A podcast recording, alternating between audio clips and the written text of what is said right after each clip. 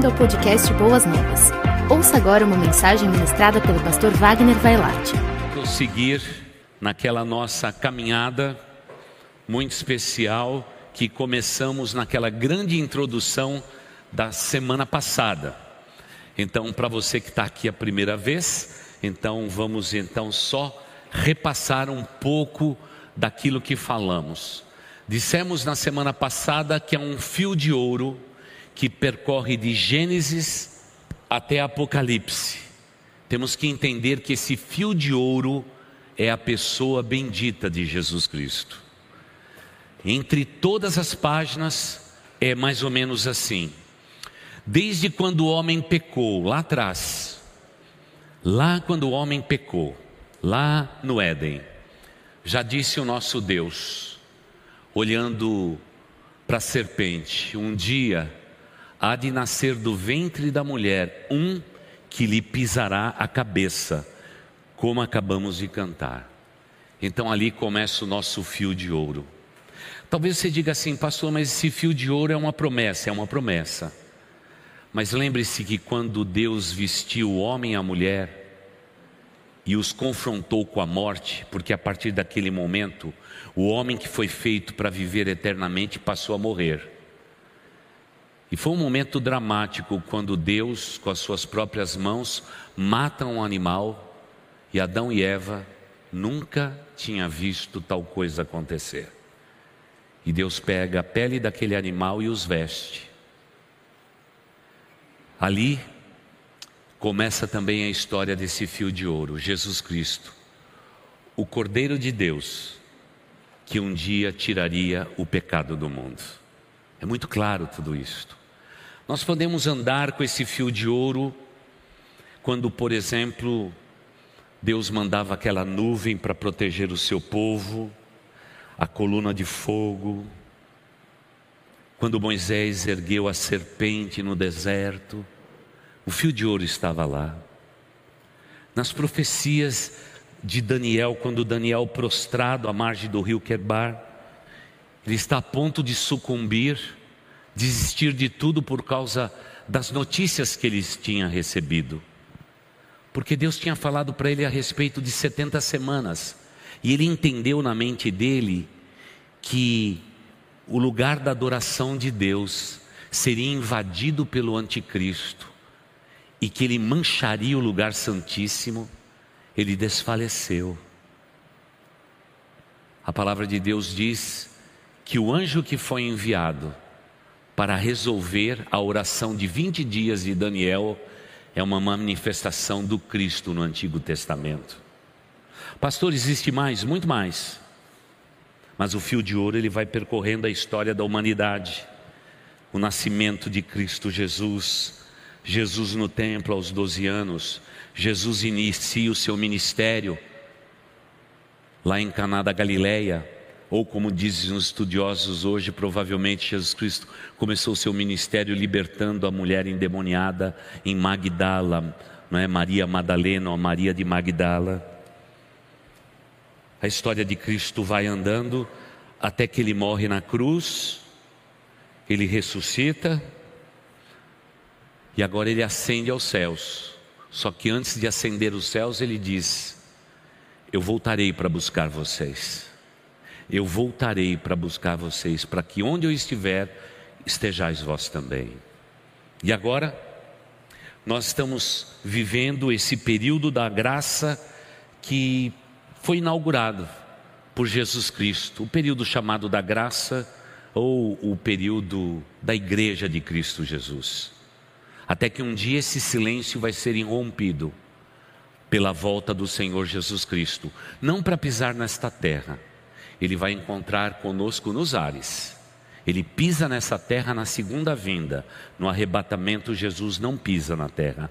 É nós que vamos ao encontro dele nos ares, para estarmos para sempre com o Senhor Jesus. Por isso, o fio de ouro está estendido por toda a história da humanidade.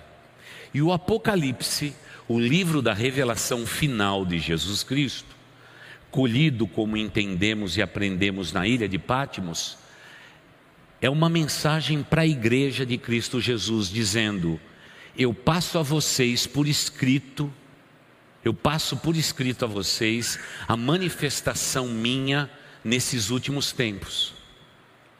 Por isso que nós temos que entender lá no final do Apocalipse que quem tem ouvidos para ouvir, ouça. Começa assim e termina assim. E é um apelo incontido da igreja de dizer, em gemidos, Senhor Jesus, volta para buscar a sua igreja, porque parece que as condições seriam insuportáveis nesse período final da história de Deus. O livro do Apocalipse então começa quando João declara quem ele é, que faz questão de escrever sobre as últimas coisas, escrito nos primeiros capítulos do livro do Apocalipse, e a partir de agora, João começa a destinar todo esse escrito à igreja, não a que estava em Jerusalém, porque ele sabia o que aconteceria, exatamente por causa da sua pessoa e da sua instrumentalidade.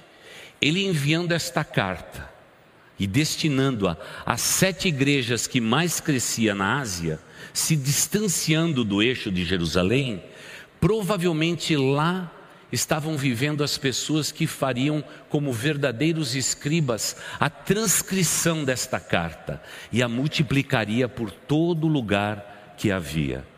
Tanto é que para compor o Novo e o Velho Testamento, e a gente vai falar isso lá na frente, quando tudo está justinho, mais ou menos no ano 300 da era cristã, o livro que não foi difícil encontrar foi o livro do Apocalipse, porque ele foi muito amplamente é, multiplicado. E curiosamente, João exilado, ele escreve, recebe a revelação e ele transcreve conforme recebeu da parte de Deus, com todas as suas figuras. E como dissemos na semana passada, quando os guardas da guarda pretoriana dos Césares começaram a desembrulhar o livro e pedir para que as pessoas lessem trecho desses livros, provavelmente dizem os estudiosos, eles acharam que João, evangelista, estava louco, porque falava de figuras, falava de animais, animais cheios de cabeça, falava de chifres por todo lado. E talvez alguém tenha dito: eu acho que o velhinho João, ele enlouqueceu, lê do engano. Era a figura que imediatamente, quando saísse da ilha de Pátimos, todos os cristãos saberiam interpretar exatamente o que ele estava dizendo através de todos os seus escritos. Mas é interessante perceber que Jesus Cristo quer ter a primazia desse livro por isso tudo começa com Jesus. Jesus escrevendo a igreja. Jesus escrevendo aquela igreja, Jesus mandando uma mensagem para aquela outra igreja, Jesus escrevendo para aquela outra igreja. É, essa, essa, maneira é, da linguagem que é usada no Apocalipse nos dá claramente a evidência que tudo que é escrito no Apocalipse está centrada numa pessoa, na pessoa de Jesus Cristo. Ele não é somente o inspirador da carta, ele é a inspiração da carta. Ele não só colocou no coração de João, mas João tinha em Jesus e nas informações que ele recebeu tudo aquilo que nós podemos entender de mais precioso nos dias atuais. É por isso que o povo batista, quando se dispõe a dizer que são pré-milenistas, assunto para outro dia, não vamos antecipar. Todos nós somos também chamados como literalistas, nós cremos na cronologia dos capítulos. Então, por exemplo, se você é pós-milenista, você acredita que a igreja passa a grande tribulação, você tem que mudar a cronologia do Apocalipse. Você vai ter que mexer na maneira com que Apocalipse foi revelado em seus capítulos. Então é por isso que a posição batista mais conservadora no mundo, ela é sempre cronológica ou alguns dizem que nós somos então literalistas. Mas o que nós temos de mais precioso na teologia tradicional batista é a ideia de que nós cremos que somos dispensacionalistas. E com isto, esse dispensacionalismo nosso, ele nos dá a ideia bem clara que algumas coisas nós interpretamos de maneira literal, algumas são figuradas, algumas têm que ser entendido no tempo e no espaço da revelação, conforme João descreveu, e algumas são expectativas que nós temos, porque para nós batistas, você só pode fazer uma doutrina se você tiver sete versículos bíblicos para comprovar que aquilo é verdade. Caso contrário, isso é ensinamento bíblico para nós.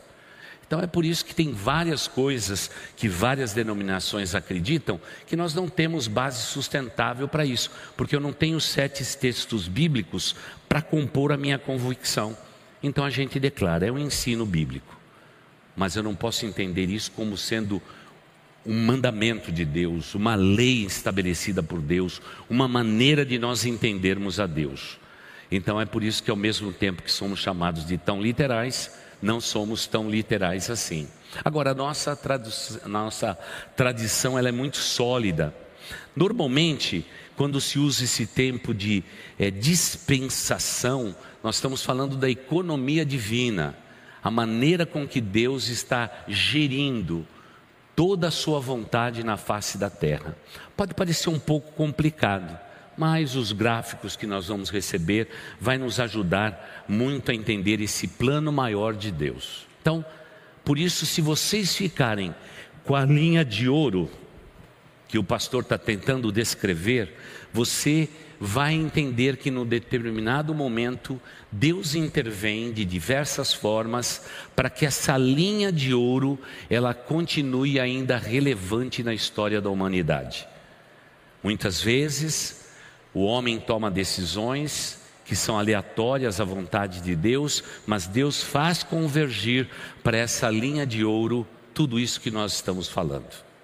Veja, por exemplo, os homens de hoje. Estamos falando simbolicamente, não é? Naquele gráfico que nós aprendemos que Jesus Cristo morre na cruz e agora começa esse período da igreja, ou a chamada período da graça de Deus ou da igreja do Senhor Jesus. Veja no tempo que nós estamos vivendo, até o mais incrédulo dos homens, que vive de uma maneira completamente errada, acredita em Deus e crê que Deus existe. É interessante que você pode ver em toda a televisão isso acontecendo. Os homens estão o tempo todo falando de Deus, se Deus quiser, se for da vontade de Deus e etc.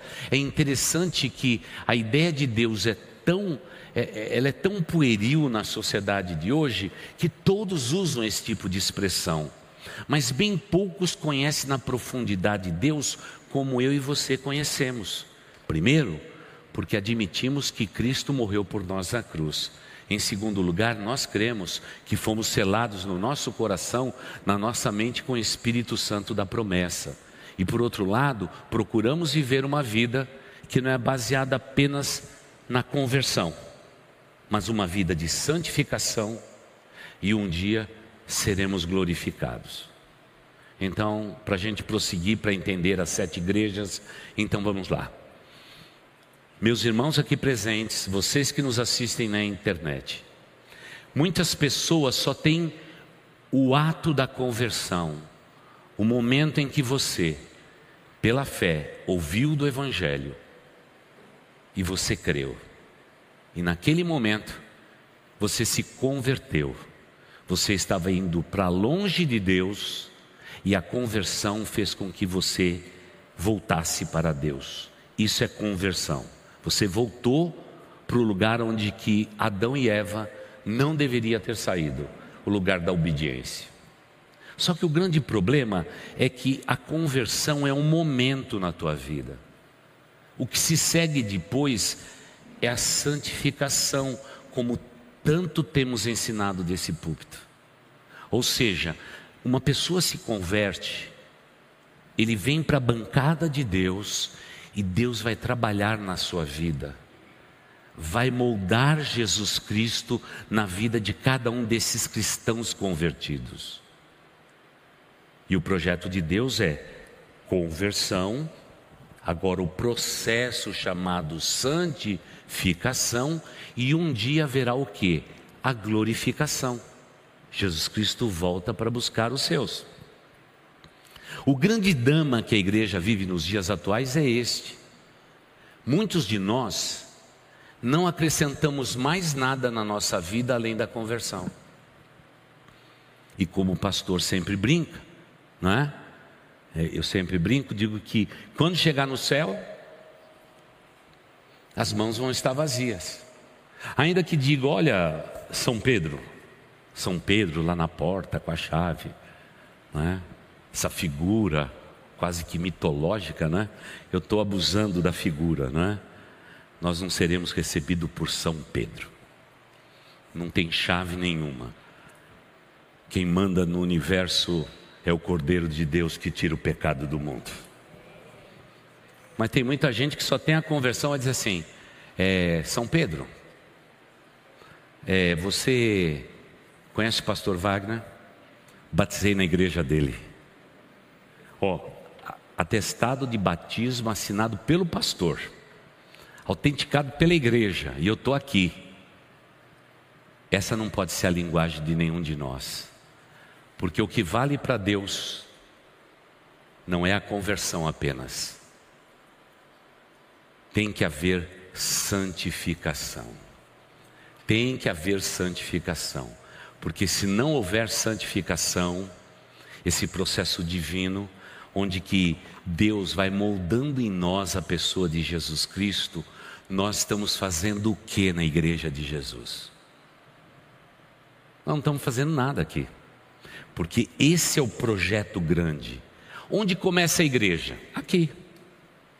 Porque todo mundo que se converte aqui, mesmo que seja um momento, ouvir do Evangelho, ele deve ser inserido, ele deve mergulhar nas águas do batismo, mas ele deve mergulhar nas águas da igreja do Senhor Jesus.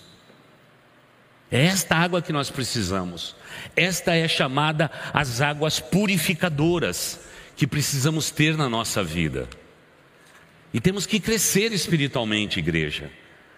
Então precisamos de escola bíblica dominical, precisamos de curso, cada homem um guerreiro. Precisamos de tudo que tiver na nossa mão para que eu possa crescer espiritualmente. Porque quanto mais eu crescer espiritualmente, mais eu vou viver uma vida apressando e abreviando a volta do Senhor Jesus. Até que um dia todos nós sejamos glorificados. Conversão, santificação, glorificação. Ponto final. Se você entendeu isso, você descobre exatamente que lugar que você está da sua vida. Tem muitas pessoas convertidas e que o apelo é só para ser convertido. Aliás, quando você ouve a pregação atual dos dias atuais, templos lotados, cheios de gente, o apelo é só pela conversão. Se você se converter, contribuir para nós, está tudo certo. Venha do jeito que você está. Se você estiver aqui e você bebe, fuma, é, faz sexo antes do casamento, etc., está tudo certo para nós. Você só tem que dizer, sou salvo, não é? E entregar o dízimo na igreja. Está ótimo. Esse não é o caso de uma igreja como a nossa. De maneira nenhuma e jamais será. Sabe por quê? Porque Deus não mandou Jesus Cristo dizer aos homens que ele subiria aos céus e que nós deveríamos pregar o evangelho a toda criatura, mas ele disse: ensinando-os a guardar todas as coisas que eu vos tenho mandado, e eis que eu estarei com vocês até a consumação do século. Mas hoje, as igrejas mais populares do mundo é só conversão. Aceita Jesus. Um apelo bem emocional. O sujeito vai lá na frente e entrega a vida a Jesus. O que se acrescenta a isso? Nada. Você volta para outro culto. Mais um louvorzão. Mais conversão. E se você se emocionar, melhor. Se você contribuir, está tudo certo. Isso é evangelho? Claro que não. Por isso que eu não preciso mais olhar para o mundo para ter certeza que Jesus está voltando. Eu olho para a igreja de Jesus e estou certo, Jesus está voltando.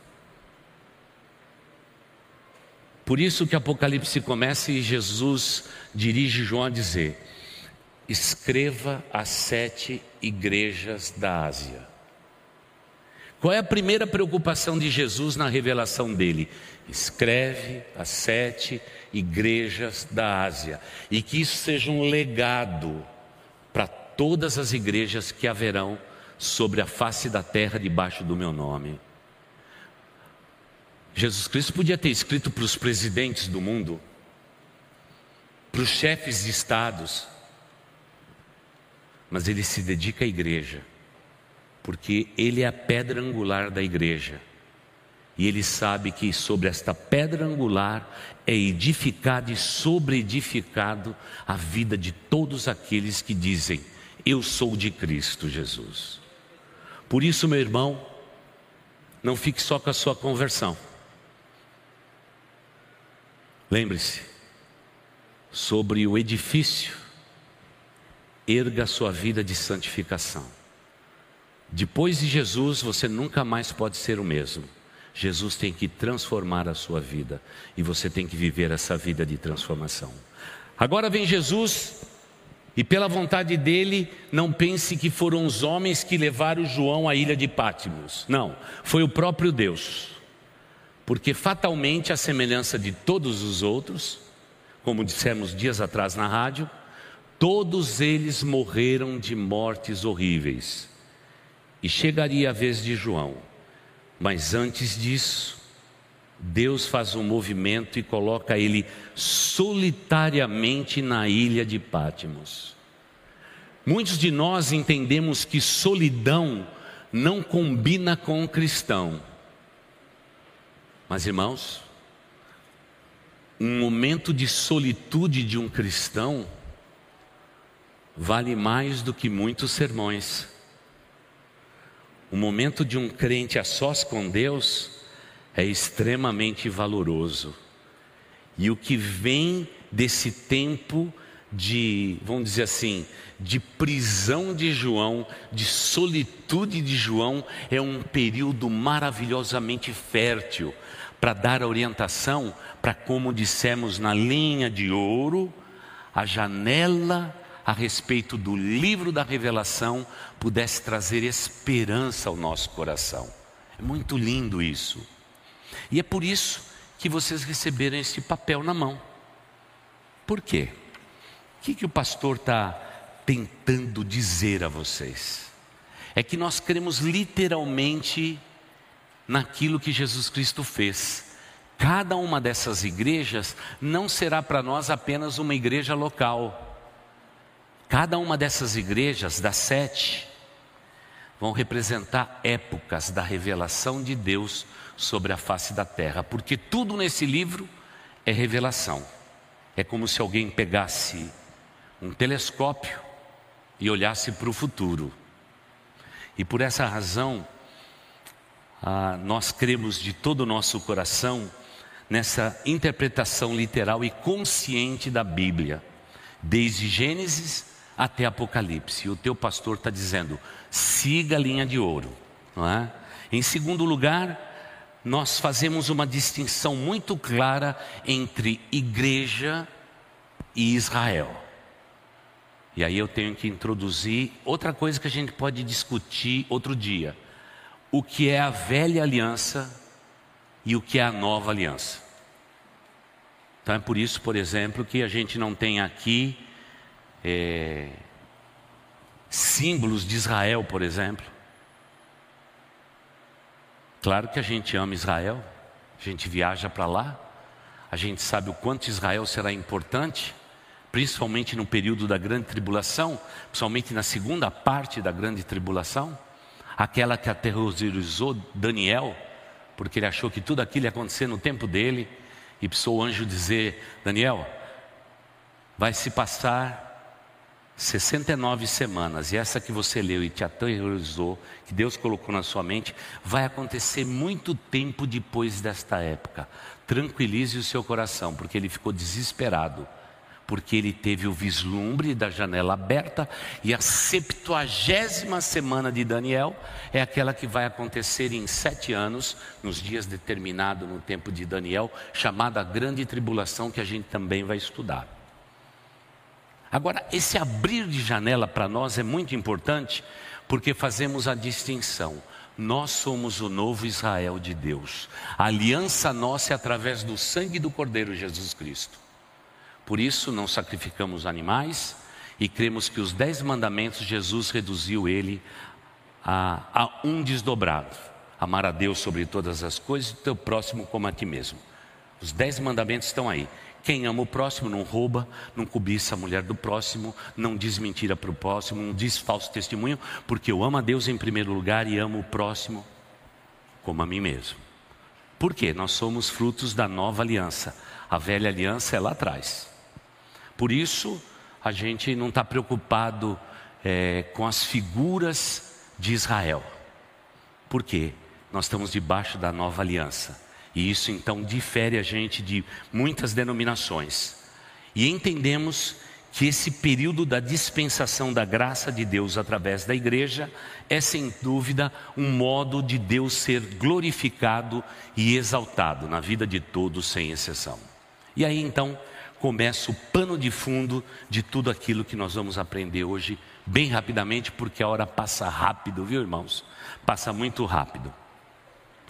Qual é a primeira igreja que você tem aí? Qual é a igreja? Fala bem alto, irmãos. É Éfeso.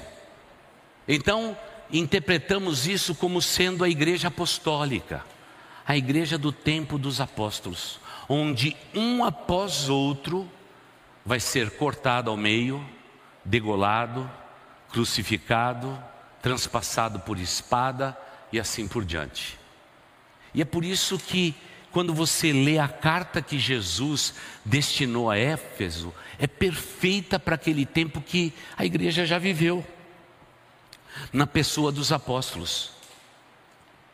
É, essa igreja é preciosa para nós.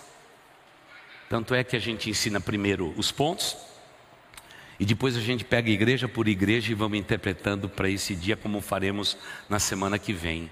Então você tem que guardar na sua mente e escreva lá na sua Bíblia, escreva lá que Éfeso representa para nós a igreja apostólica. Essa é a dispensação da graça de Deus. Qual é a segunda igreja?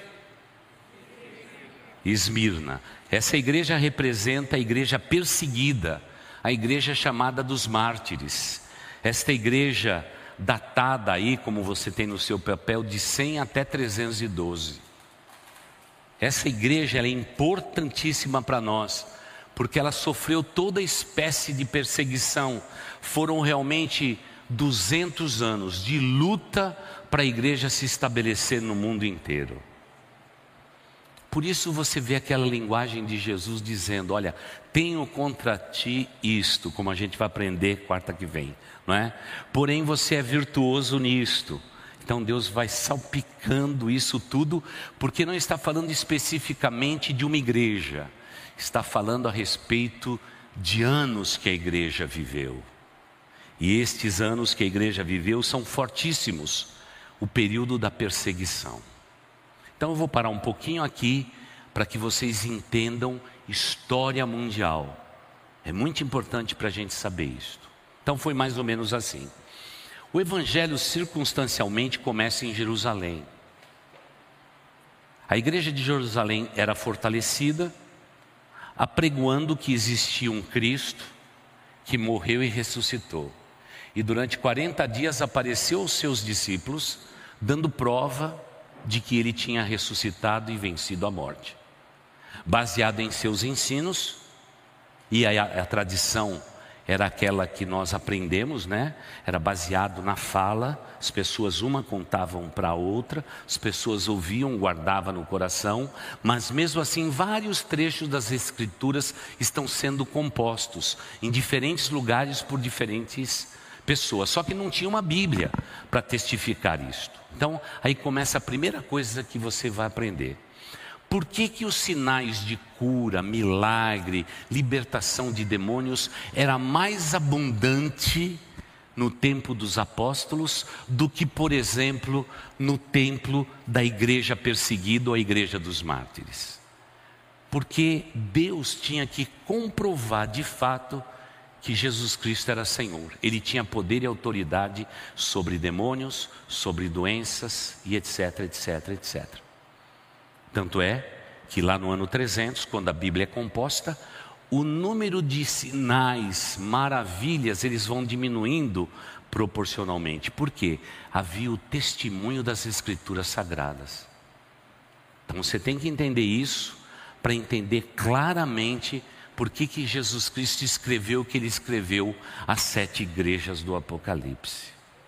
Então, o primeiro período intenso de curas, milagres, até ressurreição, como testemunha a igreja cristã e depois aparentemente começa um arrefecimento desses sinais, porque a Bíblia já estava composta, quase na sua totalidade. Vai faltar alguns detalhes que vão ser discutidos em alguns concílios depois. Eu não estou dizendo com isso que Deus não possa curar, libertar no dia de hoje, mas eu estou falando a respeito da intensidade. Por quê? Todo crente diz assim para mim, pastor, nós temos que voltar à igreja primitiva. Só que a igreja primitiva foi a igreja perseguida, onde todo mundo morreu de cabeça para baixo, decapitado, degolado e assim por diante. É para essa igreja que a gente quer voltar? Não, com certeza não. Por isso, a gente tem que desmistificar da cabeça do cristão isso, porque cada uma das sete igrejas representam para nós eras não é? Essa palavra eras pode ser restrita por causa do termo anos, não é? Mas são tempos que Deus permitiu para que a humanidade pudesse compreender a manifestação da sua multiforme graça. E é por isso então que esta igreja dos apóstolos é, é a igreja do início, do primeiro amor. E veja que Deus diz até para eles: volte ao primeiro amor e assim por diante. Uma época muito difícil. Foram perseguidos o tempo todo, não houve paz para esta igreja. Já a segunda igreja, ela representa os mártires, onde as pessoas morreram por amor a Jesus Cristo. E alguns, como Policarpo, vai morrer. E quanto mais fogo colocava em Policarpo, menos ele se queimava até que um arqueiro transpassou com uma flecha o coração dele. Eram sinais fortes de Deus. Porque você se lembra do povo judeu? Até para Jesus dizia assim: Mostra-nos um sinal e creremos no teu nome. Mas bem-aventurado é aquele que não precisa de um sinal, para que naquele que é santo e reina para todo sempre. A igreja seguinte é uma igreja já liberta, não é? A igreja de Pérgamo. Então, o que aconteceu entre o Mártires e a igreja de Pérgamo? Então, vamos explicar. Você se lembra de Paulo, quando Paulo, ele de uma maneira inusitada, ele disse: todo romano injustiçado tem direito de apelar ao imperador. Irmãos, quando a gente vê Paulo fazendo isso, a gente diz assim: Paulo, loucura, meu amigo, você vai morrer. Mas Deus tinha um plano. Imagine, por exemplo, Paulo. João um dia está exilado e tem solitude e recebe a revelação. Paulo, um pouco antes, está lá, preso numa casa em Roma. Provavelmente Paulo tenha estado em três casas diferentes durante a sua prisão. O que acontecia ali? Deus o colocou ali, porque Paulo diz que não foram os homens que empurraram ele para Roma, foi Deus quem fez isso. Imagina só, Roma opressora, e agora se permite que Paulo, anteriormente Saulo de Tarso, chegue a Roma e o que acontecia? Paulo acordava, escovava o dente, comia sua refeição ruinzinha, é verdade, não é? Os italianos só foram aprender a cozinhar bem muito tempo depois, viu, irmãos? A comida era bem ruim. Mas, de repente, para guardar Paulo, tinha dois guardas da guarda pretoriana, de César. O que, que Paulo fez? Como ele não era uma pessoa só convertida, ele foi santificado por Deus no deserto e se tornou príncipe dos pregadores, porque ele se santificou. Veja só, quando você pede para um convertido evangelizar, pregar o evangelho, ele diz: Eu não consigo. Mas quando uma pessoa é santificada, você diz assim: Você tem que pregar o evangelho. Eu estou pronto para pregar o evangelho. Grande problema é que a igreja de Cristo Jesus está com um monte de gente convertida, não santificada e queremos ver até os frutos do Espírito nele. É como se a gente chegasse numa árvore que não tem fruto e querer ver fruto. Não vai ver fruto, porque o fruto da vida de um cristão vem pela vida de santificação. Mas Paulo, santificado pelo Espírito, cheio do Espírito de Deus, ele não precisava nem sair da prisão para pregar o Evangelho. Por isso se diz de Paulo que ele estava preso mas a palavra de Deus não estava presa. Ela ia no coração de cada dois soldados. Paulo chegava lá e dizia assim: Bom dia, bom dia, meu nome é Saulo de Tarso. Como é seu nome? Como é seu nome? E eles diziam logo assim: Por que você está aqui falando tão bem a nossa língua? Você se veste como um judeu? E ele diz: Não, contar minha história. Olha, mamãe é, era hebreia, mas papai é romano. Eles se casaram, nasceu um monte de filho, nasceu também. Eu estou aqui. Você está preso por quê? Deixa eu te explicar. Ele começava bem tranquilamente, porque os dois não podiam sair dali durante seis horas. Me dá alguém para evangelizar que não saia do meu lado durante seis horas, vai sair convertido. Paulo começou a orar por eles. A história bíblica conta que mulheres iam ter com Paulo pedindo oração, eram tocadas, eram curadas, eram transformadas, e glória a Deus por isso. E como um fermento que leveda toda a massa, se diz a respeito desse tempo. Depois de dez anos, Roma inteira corria para as catacumbas, onde estavam os antigos cemitérios de Roma, para ouvir os cristãos pregando do evangelho que Paulo tinha insinuado no ouvido dos soldados. Esses voltavam para casa e diz: "Mulher, essa doença que você tem tem solução. Essa dor do teu coração tem solução. O ódio que mora no seu coração, eu encontrei Saulo de Deus na prisão e eu fui liberto. Seja liberto você também." A tal ponto de um dia uma mulher chamada Helena, mãe do imperador Constantino, dizer: Meu filho, eu vesti uma roupa comum, andei por toda Roma, conversei em cada feira, em cada lojinha. E sabe o que se fala a respeito disso? É que Roma inteira está indo nas catacumbas para ouvir das maravilhas de Deus operada por Jesus de Nazaré. Jesus de Nazaré. A história conta que Constantino tentou ainda, por aproximadamente 10 anos, refutar a fé cristã, deixar de lado a fé cristã, e assim por diante. Mas foi impossível, foi impossível. O que aconteceu é que não só o mundo já estava crendo em Cristo Jesus, mas a Roma inteira, aquela mesma que você sabe, que os cristãos foram jogados para dentro do Coliseu, foram comidos vivos por feras e leões. Aquela mesma Roma agora se subverte no amor de Cristo Jesus. Constantino mandou examinar o mundo inteiro e dizer: escuta, até que ponto esse Jesus de Nazaré é crido aonde vocês estão? Se todo o caminho levava a Roma, afinal, Roma teve esse papel maravilhoso de fazer estradas mais curtas que ligassem todos os povos da terra até Roma, mesmo que estivesse lá no norte da África, se você estivesse lá entre é, os mais do leste orientais e etc., todos os caminhos levavam a Roma. Constantino disse: passe a investigar todas as aldeias e povos debaixo da mão forte de Roma. O pessoal foram lá de cavalo, a pé, e daqui a pouco volta, toque, toque, toque, toque, toque, toque, toque, toque, toque. Constantino, relatório.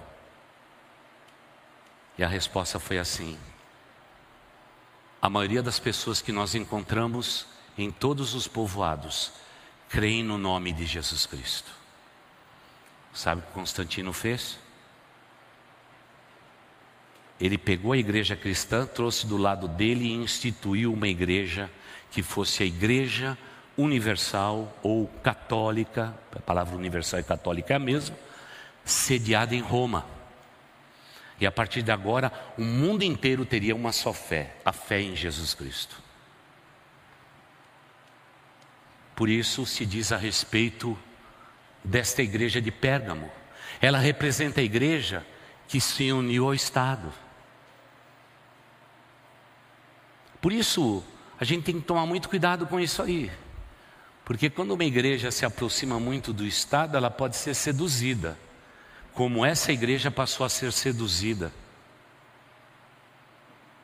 Porque foi institucional, é assim que tem que ser, é assim que vai ser a partir desse momento. E ponto final. Todos têm que ser cristãos. E o meu mais rápido de fazer isso foi simples. Já começaram pecando.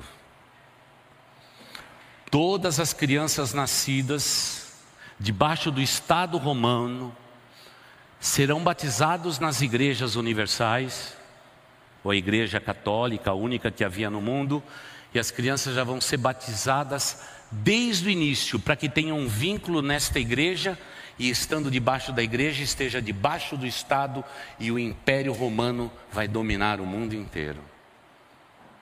A igreja perseguida agora está numa zona de conforto, debaixo do auspício do imperador.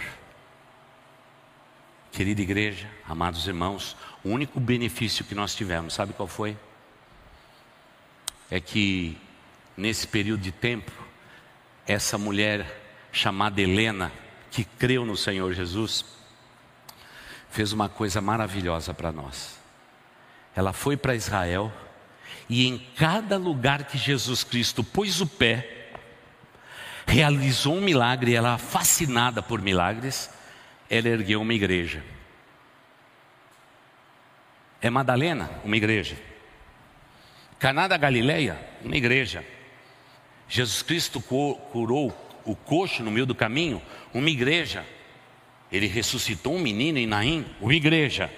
Erga igreja, erga igreja, erga isto, erga aquilo, erga aquele outro. Faz um seminário aqui, faz um convento aqui, faz isso aqui, faz isso ali, e o mundo inteiro daquele tempo se tornou cristãos, nominais, debaixo do Estado. Por isso se diz da igreja de Pérgamo que é a igreja que se uniu ao Estado. Então vocês podem imaginar, por exemplo, por que uma igreja como a nossa ou como as nossas, quer aqui no Brasil, nos Estados Unidos, eh, na China, na Ucrânia, em qualquer lugar, nós apregamos a separação de igreja e Estado. Daqui a pouco vai começar a vir os políticos todos aí, né? Então a gente vem, a gente coloca ele sentado na cadeira, Chega no final do culto, a gente faz uma oração daqui mesmo. Deus abençoe, obrigado por você ter vindo e etc e tal.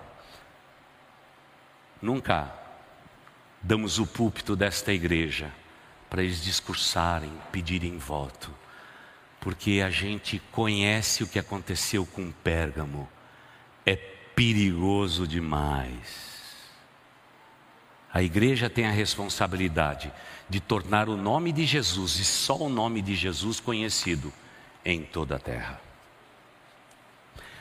Qual é a igreja que vem depois? Vamos lá, ponto 4.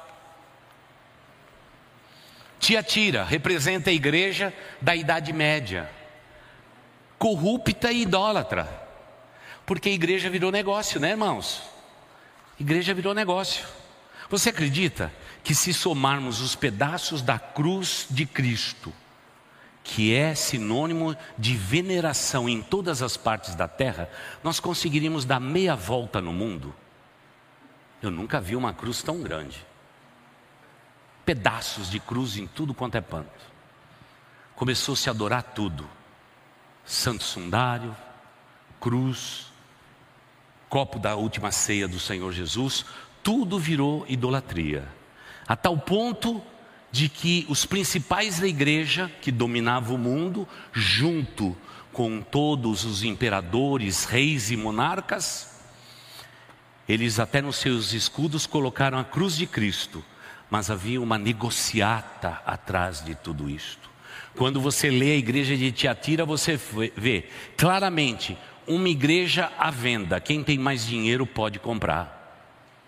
Pergunta a vocês: nesta igreja estamos à venda? O evangelho que nós pregamos está à venda? Claro que não, irmãos. Mas isso aconteceu na igreja. Quando a igreja dá a mão para o Estado, é isso que vira negociata.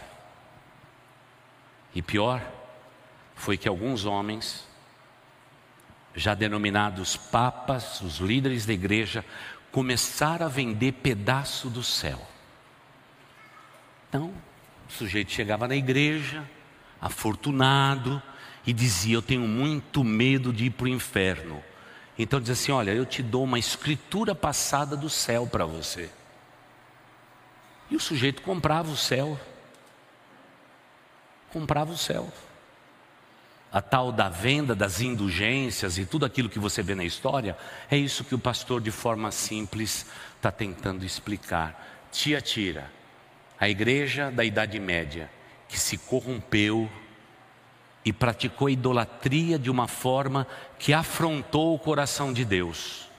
Porque, querida igreja, Deus, quando olha para o universo, Ele não vê nenhum Deus, só existe um só Deus digno de todo louvor e adoração, o nosso Deus. Quando ele vê pessoas se encurvando a deuses, ele diz: O que este povo está fazendo? Porque só Ele é Deus. Mas nesse tempo, em um só ano, se somássemos todas as nações do mundo, 3.800 santos passaram a existir. Qualquer sujeito que tinha qualquer parte aí, tinha feito alguma coisa, tinha sido exemplar na sua vida cristã e etc. Tal virava santo, era canonizado. Como se discute até hoje a tal da canonização de pessoas humanas. Ocupando o lugar de quê? De Deus. Por isso que a próxima igreja, vamos lá? Vem a igreja de Sardes, que representa a igreja da reforma. Você se lembra de Martinho Lutero? Martinho Lutero, lendo Romanos, diz: está tudo errado. Tudo que a igreja tem feito está errado. O povo está certo quando diz que o céu é só para quem tem dinheiro. Isso é uma afronta para a fé simples de pessoas simples. E ele colocou então as suas 95 teses, lá na porta da igreja de Wittenberg, na Alemanha, ou de Wittenberg, na Alemanha, o mundo foi transformado. Foi perseguido, teve que fugir da Alemanha. E até hoje, quando a gente come a aveia quaker, nós vamos nos lembrar dos irmãos Quakers que receberam Lutero e diz: Lutero, você está certo. A igreja se corrompeu, a igreja se vendeu, a igreja foi tomada pela corrupção. Vamos voltar para Deus e vamos voltar para as Escrituras. E aí, veja só, é importante que eu diga a vocês, com a Bíblia na mão. Durante um período da igreja anterior, as pessoas liam a Bíblia e chegavam para o padre, o parco, e dizia para ele: Olha, a Bíblia diz isso, nós não fazemos isto. Sabe o que o Papa mandou fazer? Mandou acabar com toda a Bíblia que tinha no mundo. Há quem diga que houve só dois exemplares desta Bíblia. E a partir daí, Gutenberg passou a imprimir a Bíblia e aconteça o que acontecer, nos últimos 72 anos, o livro mais publicado no mundo é a Bíblia Sagrada, para a glória de Deus Pai. Porque agindo Deus, ninguém pode impedir. Essa é a igreja da reforma. Muitos de vocês dizem assim, pastor, nós somos protestantes? Não, não somos protestantes. Batista não veio desse núcleo, mas é uma conversa para outro dia. Vamos para a próxima igreja. A igreja de Filadélfia representa a igreja missionária. Ah, aquele bom sapateiro que colocou o mapa do mundo e disse: O evangelho não foi dado por Jesus só a nós, europeus. Esse evangelho tem que ser pregado até os confins da terra. E o movimento missionário começou na Europa e varreu o mundo inteiro e chegou até nós. Essa é igreja cheia de amor por missões. É a igreja que espalhou o evangelho por todos os lugares. Por isso, Jesus disse para esta igreja Filadélfia: Filadélfia, eu te amo. Nenhuma outra igreja recebeu esta palavra porque Jesus sabia que essa era a igreja do renovo de Deus sobre a face da terra, como aconteceu até 1900. Lembre sempre que está observado aí também na sua folha, sendo que alguns entendem esse período até a volta de Cristo ocorrendo paralelamente com a próxima igreja. Então vamos para a próxima igreja que você tem nas suas mãos. Laodiceia a igreja que vem desde 1900 até agora. O que se diz a respeito dessa igreja? Apostasia. Por causa do mundo, por causa da política, causa do status social, essa igreja que somos nós se vendeu. Se vendeu aos prazeres desse mundo, às delícias desse mundo a facilidade deste mundo. Então Jesus Cristo diz: na linha e no fio de ouro, eu morro na cruz por vocês, ascendo aos céus, estou à direita de Deus em majestade e intercedo por vós. Mas Jesus Cristo disse: sete igrejas, sete tempos vão acontecer até a minha volta quando eu vier para buscar a minha igreja. E a respeito disso, será que Jesus, quando voltar à terra, vai encontrar fé? Por isso, para mim e para você, Laodiceia tem que ser um ponto de reflexão. Que estilo de vida você tem vivido na presença de Deus? O mundo pós-moderno tenta a cada dia nos tornar iguais aos outros.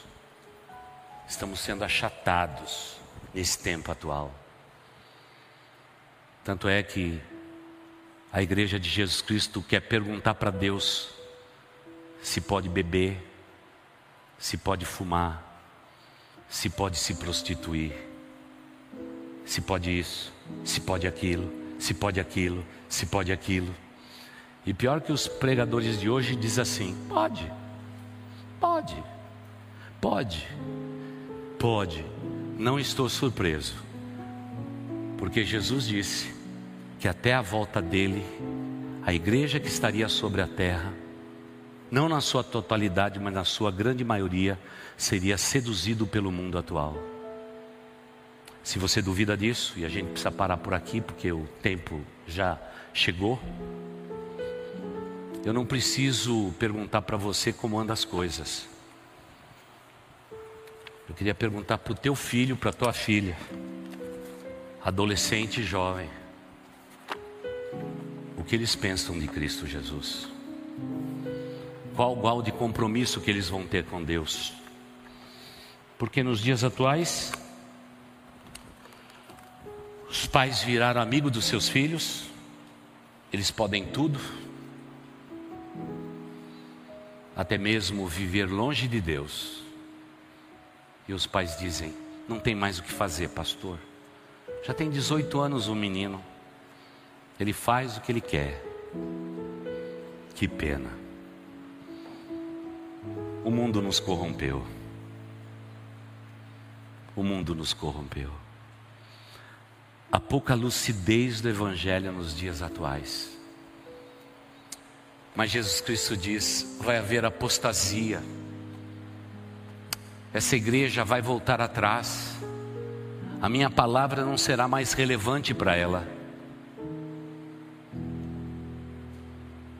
E hoje, talvez você tenha vindo a este culto e você mais manuseou o seu celular do que a sua Bíblia.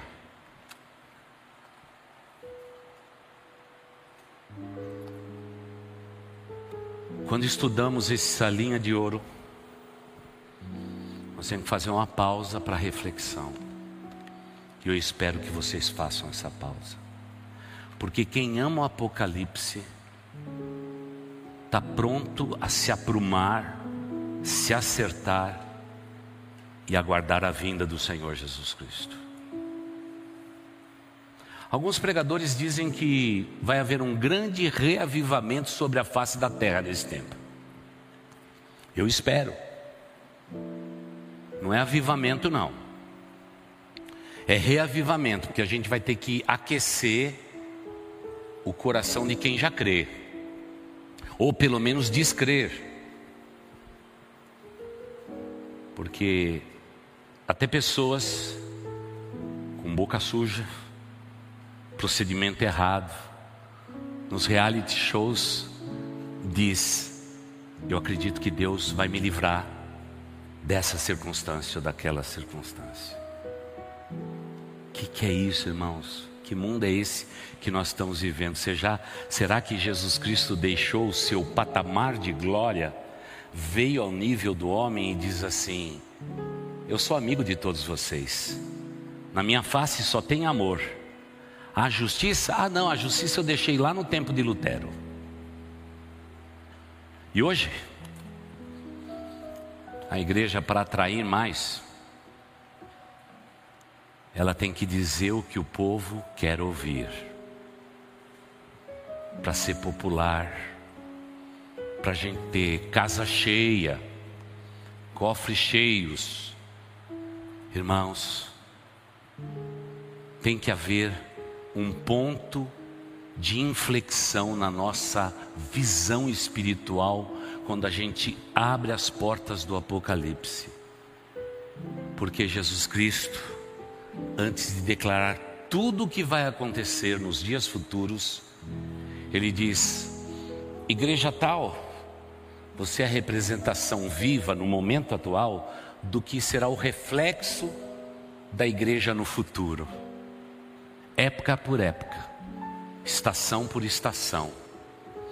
E Jesus Cristo fala, recrimina, corrige de maneira perfeita, e você pode estudar isso na sua casa, e nós vamos estudar aqui também. Porque eu sei que talvez você tenha vindo aqui também, sabe para quê? Para saber quando que nós vamos reinar com Cristo. Quando vai ter as bodas do Cordeiro quando nós vamos julgar as nações da terra, espera um pouquinho.